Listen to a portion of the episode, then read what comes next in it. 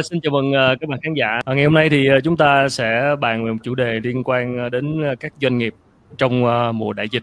Đó là cái việc sinh tồn trong cái thời điểm khó khăn này và những cái vấn đề liên quan đến cơ chế vận hành cũng như là những xung đột về pháp lý cần phải tháo gỡ. Và rất hân hạnh được uh, trò chuyện với khách mời uh, cũng rất là quen thuộc của các chương trình trước đây xin được uh, trân trọng giới thiệu tiến sĩ Ngô Công Trường. Uh, xin uh, chào anh Trường.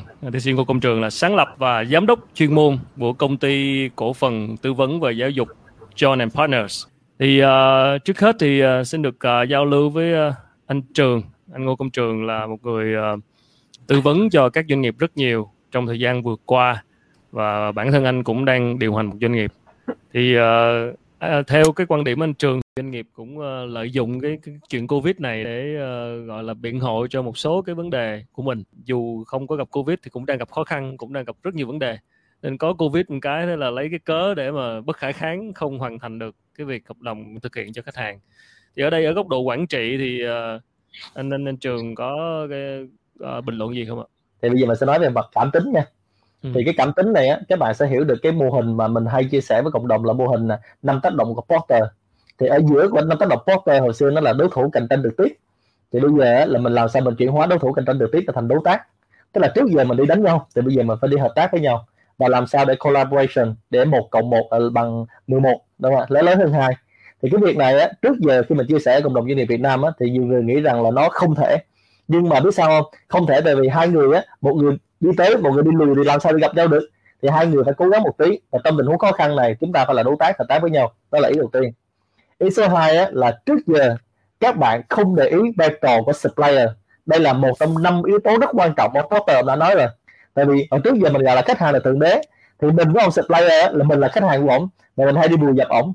Nhưng mà rất nhiều doanh nghiệp đặc biệt là các doanh nghiệp lớn họ hiểu rất rõ vai trò của supplier rất hiểu rõ vai trò đối tác tức là nếu mình có supplier, có hệ thống cung cấp tốt, đặc biệt là trong mùa dịch này, thì mình sẽ tồn tại được. Thì ở đây mình không tiện nói tên một số khách hàng của Show Partners, nhưng rất nhiều khách hàng của mình á, là sống sót qua mùa dịch tại vì hệ thống nhà cung cấp tốt. Ví dụ nha, họ sẽ ưu tiên là đưa hàng cho mình trước nè. Thứ hai là ưu tiên về vấn đề, về phương thức thanh toán nè. Thứ ba là họ sẽ có những cái khó khăn mà những cái đồng cảm chia sẻ được với mình. Thành ra ở đây mình chia sẻ tí xíu là vấn đề pháp lý thì hợp đồng đó là hiển nhiên phải làm rồi.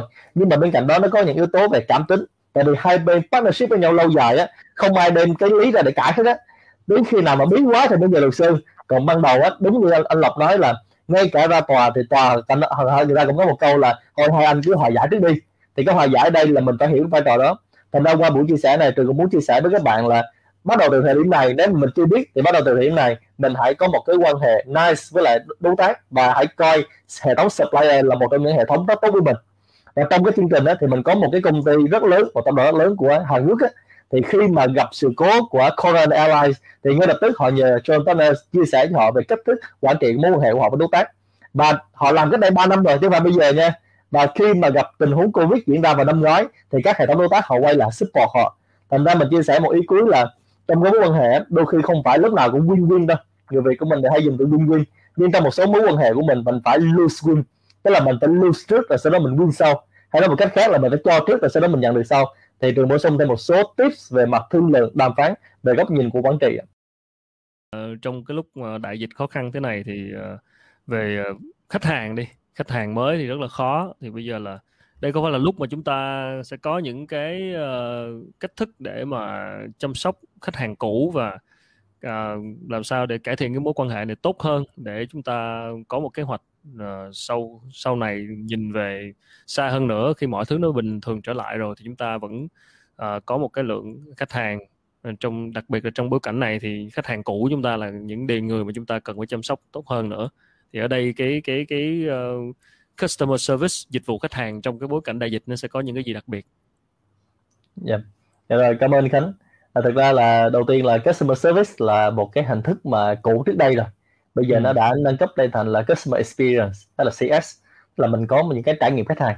Thành ra đặc biệt là những vụ mà scandal gần đây của các cái nhãn hàng lớn á, nó đều liên quan tới trải nghiệm khách hàng hết đó, đúng rồi. Thành ra cái trải nghiệm khách hàng bây giờ là nó rất là quan trọng. Thứ hai á, là cái việc mà chăm sóc khách hàng cũ nó còn quan trọng gấp bội lần đặc biệt là trong thời điểm khó khăn này. Tại vì ừ. thời điểm khó khăn này mình tìm khách hàng mới nó khó lắm. Mà khách hàng mới á, mình tốn gấp 6 lần chi phí cái việc mà duy trì khách hàng cũ và duy trì khách hàng cũ mà duy trì trải nghiệm á, thì nó sẽ liên quan tới một cái bộ combo các giải pháp trong nội bộ doanh nghiệp. Ví dụ nè trong thời điểm khó khăn này mình không có việc cho khách hàng bên ngoài nhiều á thì mình tập trung vào khách hàng bên trong khách hàng nội bộ. Thì mình sẽ thứ nhất mình chuẩn hóa lại cái hệ thống của mình. Thứ hai là mình làm tốt những cái quy trình của mình. Cái nào mà trước giờ mình chưa có tối ưu. Thứ ba là mình tăng cường cái việc là đào tạo và phát triển nhân viên nâng cao năng lực lên. Để trong trường hợp là sau này khách hàng nó quay trở lại đúng không số lượng khách hàng mà phục vụ nhiều lên và công việc của mình nhiều lên thì mình sẵn sàng có đội ngũ để đáp ứng việc đó thành ra lúc này là lúc mà các cái phản hồi các cái complaint khách hàng hãy coi nó như là cái quà tặng. Và đây là xử lý xử lý từng cái quà tặng một và xử lý từng cái để làm sao cải thiện hệ thống nội bộ nó tốt hơn. Và cứ cuối cùng như vậy nó mới tăng cái trải nghiệm khách hàng. Ngoài ra cái trải nghiệm khách hàng á, mình phải ngồi phân tích là từ đầu đến cuối trong hành trình khách hàng nó có những điểm chạm gì của mình. Và những điểm chạm đó mình sẽ phân tích về cái việc là làm sao mình gia tăng trải nghiệm khách hàng tối ưu nhất cho từng cái điểm chạm. Thành ra đây là một cái hành trình mình cần làm rất là dài chứ không chỉ là mình tăng cái customer service lên thì cái trải nghiệm nó tăng lên đâu. Và cuối cùng á là khi mà khách hàng là khách hàng trung thành của mình rồi á thì nhớ giữ chân khách hàng càng lâu càng tốt là mình có một quý một cái lộ trình. Và trong mùa dịch này á nếu mà khách hàng viral với mình loyalty với mình thì rất là quý anh khánh ạ. Rồi mùa dạ. này vẫn còn khách hàng à, trung thành thì đúng là rất là quý rồi. Dạ đúng rồi chính xác anh anh Trường uh, cũng đã từng uh, tư vấn cho các doanh nghiệp cả trong nước và cả uh, trong khu vực trong vùng quốc tế nữa thì không rõ là là là anh có nghiên cứu hoặc là có được biết gì về những cái case uh, vượt vượt khó thời đại dịch uh, những cái kinh nghiệm vượt khó trong cái bối cảnh dịch covid bùng phát của các uh, tập đoàn các doanh nghiệp uh, ở nước ngoài mà có thể là có những bài học gì đó tham khảo dành cho chúng ta không? Um, tức là mình tham khảo ở nước ngoài đúng không?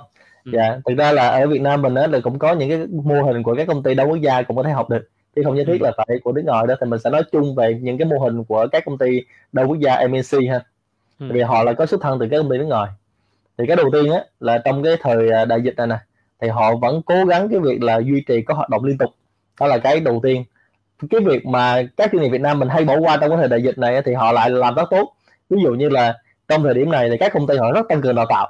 Ví dụ như hồi nãy có một số bạn hỏi mình là sao nghe cái giọng anh trường bây giờ nó khàn khàn. Tại vì sáng nay cũng có chương trình đào tạo, chiều cũng có chương trình đào tạo. Và đào tạo ở đây trong mùa dịch này mình không biết là tình cờ hay là nó cố ý. Mà toàn làm cho các công ty đấu gia không à. Thành ra mình thấy là trong lúc mà đại dịch như thế này, người ta tăng cường đào tạo, người ta tăng cường nâng nâng cao năng lực nhân viên để làm sao mình vượt qua cái khó khăn này á. Nếu mà mình tập trung trong cái mùa này á, thì mình thấy là các công ty đa quốc gia làm mà các công ty Việt Nam thì mình chưa thấy làm, chứ không dám nói là chưa có ha cái thứ hai á, là người ta lấy cái BCP ra, người ta xử lý rất là nhanh. Thì như mình quay lại á, mình nói là công ty nào chưa có BCP thì tán làm nhanh. Thì cái BCP nó giúp cho họ là chuyển dịch rất nhanh. Và có ba cái cấp độ. Cấp độ đầu tiên là quản trị sự thay đổi. Cấp độ số 2 khi mình không làm quản trị sự thay đổi tốt á nên mới lên tới quản trị rủi ro. Mà thứ ba là mới tới cái khúc mà quản trị khủng hoảng. Thì hầu hết các doanh nghiệp hiện nay là rơi vào tình huống là quản trị khủng hoảng. Tại vì trước đó mình quản trị rủi ro chưa tốt. Mà vì quản trị rủi ro chưa tốt thì trước đó cái phần quản trị sửa đổi mình chưa tốt thì ở đây á, là các công ty lớn á, họ bắt đầu họ đem những cái phần mà trước đây họ làm sẵn về quản trị sự thay đổi rồi. Tức là nếu mà covid nó diễn ra cái dài một tháng thì làm gì hai tháng làm gì thì cái cách thức họ vượt qua nó rất là dễ dàng. Ngoài ra á, là cái việc mà dự trữ cái tiền để mà sống qua mùa này tức là trong cái thuật ngữ tài chính trong cái mùa dịch này nó có một chỉ số gọi là day cash on hand. Là day cash on hand này á, thì trước đây một năm á, thì mình có nói là các tập đoàn Việt Nam mình á mà cụ thể như Việt Nam Airlines á, cái day cash on hand nó còn bao nhiêu ngày để mà sống tiếp á thì các doanh nghiệp ở nước ngoài á, họ tính cái chỉ số này rất là kỹ càng. Và làm sao những cái combo sữa trong cái thời điểm này đó là những sản phẩm dịch vụ mà nó mang lại tiền cho mình á họ phải làm sao nó đẩy mạnh được. Và nếu mà không đẩy mạnh được họ sẽ tìm ra được những cái ngôi sao mới những cái star mới để đem được tiền tốt trong mùa dịch này. Không được nữa thì phải stop cái hoạt động đó để ngủ đông thành ra các hoạt động của mình đó, nó phải rõ ràng và nó phải được liên tục. Và họ thích ứng rất nhanh. Một trong những cái mình chia sẻ cái cái kinh nghiệm của các công ty đấu gia hiện nay mà các công ty lớn hiện nay á là cái tính về thích nghi thích ứng nhanh thay đổi nhanh là cái việc rất quan trọng. Thì nó đã qua là cái thời mà công ty lớn thắng công ty nhỏ rồi bây giờ là thời là cá nhân nút cá chậm. Và cá rất nhanh nút cá nhanh. thành ra cái việc mà thậm chí là chưa ra cái chỉ thị nữa là người ta đã có phản ứng rồi chứ chưa đường tới phần đó. Và hiện nay mình đang làm một số cái kế hoạch với là các cái khách hàng á là họ đều có plan A, B, C cả. Tức là nếu mà tiếp 14 ngày như thế nào rồi tiếp 14 ngày nữa thì như thế nào. Thành ra không phải đợi tới cái phần dịch làm đâu thành đó là một số cái mindset, một số cái hành động của các công ty mà họ đang làm để có thể chia sẻ cho cộng đồng còn trong những cái tình huống cụ thể của khách hàng thì trong cái bối cảnh này mình không chia sẻ tình huống của cụ thể khách hàng được dạ yeah.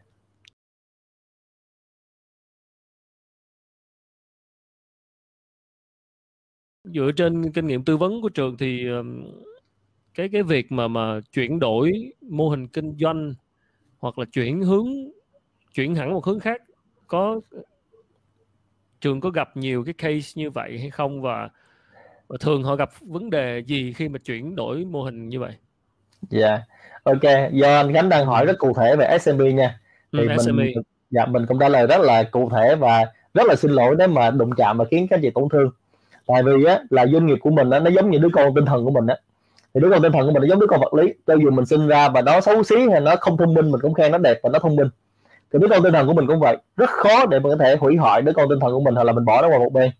Nhưng trong tình huống này á, mình dùng chính cái lời khuyên bởi Silicon Valley. Nếu các bạn tìm hiểu Silicon Valley trong hai tuần vừa rồi thì sẽ thấy là hàng loạt các doanh nghiệp tháo chạy khỏi Silicon Valley và các nhân sự ở đó cũng tháo chạy luôn. Thành ra chúng mình chia sẻ thành à, ba cái lời khuyên rất là căn bản thôi. Số 1 nếu thấy mà không làm được nữa thì nên về phải đi ngay từ bây giờ. Đừng cố đắp ăn xôi. Đó là cái lời khuyên số 1 lời khuyên này có thể khiến cho rất nhiều anh chị tổn thương nhưng đó là lời khuyên thực sự tại vì đây, cash on hand. Cash on hand là tiền trong tay, mà cash, đó giờ vì sao mà người ta gọi là cash flow. Cash flow ở đây hiểu là tiền ít hay nhiều không quan trọng, nhưng nó phải chảy. Thành ra nó không có gì để chảy thì mình hy sinh. Người của mình cũng vậy, máu ít hay nhiều không quan trọng, mà nó không chảy là hy sinh. Thành ra lời khuyên số 1 rất là chân thành, nhưng mà đó là không dễ để nghe, đó là stop đó. Lời khuyên số 2 nếu không được nữa thì ngủ đông. Ngủ đông chờ thời, để mà không sao cả. Anh hùng 10 năm chưa buồn ngủ đông chờ thời. Biết đâu chờ thời xong là có cái thời khác, giống như ông lý gia thành vậy nè Lee Kashin Lý Gia Thành là một trong những ông chuyên gia về những lĩnh, lĩnh vực như thế này. Còn số 3 đúng như anh Khánh nói là mình phải chuyển hóa mô hình. Thì trong business model mô hình kinh doanh mình có một cái hình thức gọi là transformation. Mình qua việc khác luôn. Và cái này rất nhiều doanh nghiệp SME hiện nay mà trường được biết là người ta làm cái việc khác không phải là việc bây giờ. Và biết đâu được thì cái cái có một quyển sách mình rất thích là quyển sách mặt phải the right size. Thì cái quyển sách này mình rất thích là biết đâu chính vì cái việc covid này mình chuyển qua một hướng kinh doanh khác thì nó là một cái thuận lợi cho mình mình có một cái ví dụ rất là điển hình hồi xưa giờ là mình rất thích, đó chính là công ty Toyota. Hầu như thì ai cũng biết Toyota là công ty sản xuất xe hơi hết đó nhưng hồi xưa khi mà gặp khó khăn á, họ khởi nghiệp bằng một cái ngành nghề khác. Chính vì gặp cái ngành nghề khác, gặp thời điểm rất khó khăn, họ chuyển dịch qua làm xe hơi, thì bây giờ tất cả mọi người trên thế giới đều biết họ làm xe hơi, chứ thời điểm đầu họ không làm xe hơi đâu. Thành ra đối với SME cũng vậy, mình hiểu rằng là cái việc mà như mình nói, nó không hề dễ nghe và không hề dễ làm. Tuy nhiên mình hãy chấp nhận sự thật như vậy nhưng mà mình nói lại là mình rất thích cái từ là nguy cơ cơ. Mình chia sẻ hai cái nguy cơ này cho các bạn nè. Thứ nhất đây là thời điểm đông đa là 6 giờ đến lại. Thì 6 giờ đến lại á, ông to ông nhỏ gì cũng chết á mà thời điểm này ông to chết hy sinh hơn rất dễ hơn rất là nhiều. Bây giờ là sao trong quyển sách kiến giết voi của mình á mình ghi rất rõ là kiến muốn thắng voi thì những thời điểm này mới là thời điểm quan trọng này thành ra ở đây á là mình sẽ tận dụng đây là chính là cái cơ hội tất cả mọi người sáu cờ đến lại. Thứ hai là khi mà bắt đầu sáu cờ đến lại tất cả mọi người vào big stop mọi người vào cái điểm xuất phát thì ông to với ông nhỏ chưa chắc ông to chạy nhanh là ông nhỏ. Ông nhỏ chính là những chiếc xe F1 ông to là những con voi. Mô hình của các công ty đấu giá doanh nghiệp lớn đó, nó sẽ rất y gạch rất là khó. Nó có hierarchy nó có cái từng layer này nọ. Và sau đó là rất khó để thay đổi và không dễ để chuyển đổi mô hình trong các công ty lớn. Nhưng ngược lại đối với công ty SME nhưng mà mình mình chia sẻ rất chân tình là SME Việt Nam chiếm hơn 90% cái số lượng SME tại Việt Nam. Và trong 90% đó thì rất nhiều doanh nghiệp đang làm micro size không phải là SME luôn. Đúng không ạ là doanh nghiệp siêu nhỏ thành ra chính thời điểm này, thứ nhất, sáu giờ đánh lại, thứ hai về là mặt xuất phát chạy. Thì lúc đó mình phải làm sao chạy nhanh hơn những người mà người ta chưa vào big stop.